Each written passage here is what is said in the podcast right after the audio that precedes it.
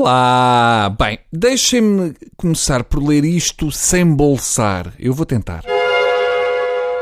Isabel Joné alertou quinta-feira em Fátima para a existência dos profissionais da pobreza em Portugal, que fazem da mendicidade um modo de vida e apelou ao reforço da cooperação para combater este flagelo que chega a ser transmitido de geração em geração. Pois é, já tínhamos todos um bocadinho de saudades do pensamento Joné. A cabelo fula está sempre a alertar-nos para a maldade que existe entre os pobres. Pessoas que fingem fome quando no fundo só têm apetite. Ah, malditos sejam. Não há nada que irrite mais a Joné que um falso pobre. Gente que imita estômagos a roncar estragam a pureza da arte do pobrear. Eu compreendo que os profissionais da pobreza não comem com a mesma sofreguidão e a Joné não se sente tão útil. Tira-lhe a pica.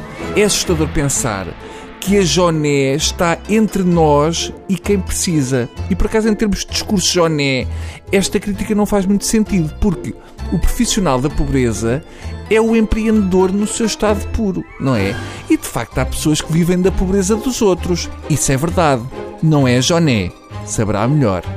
Mas eu não vou cair na esparrela, porque eu desta vez não alinho e não vou fazer um tubo dedicado à senhora que usa shampoo a abelhão pato. Não faço porque eu acho que a Joné é sádica, daí que gosto de levar no lombo de 3 em 3 meses e nós não vamos fazer-lhe esse gostinho. Ora, hoje o tubo é sobre um tema estafado, que é Costa e Seguro.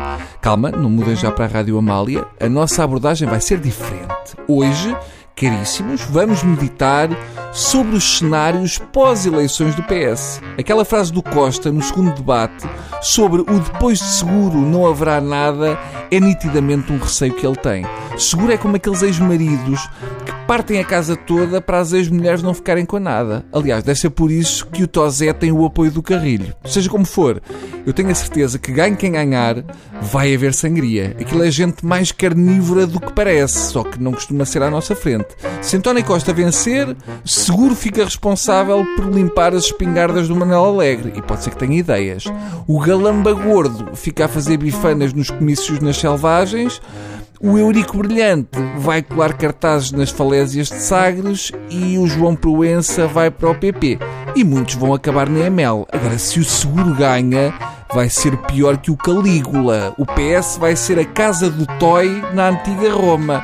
O seguro vai declarar que Soares morreu e fecha o Hospital da Luz. Vai mandar fazer um mercado de fruta no Colégio Moderno segura rapazinho para partir os óculos ao Almeida Santos e só há outros iguais num oculista em 1973.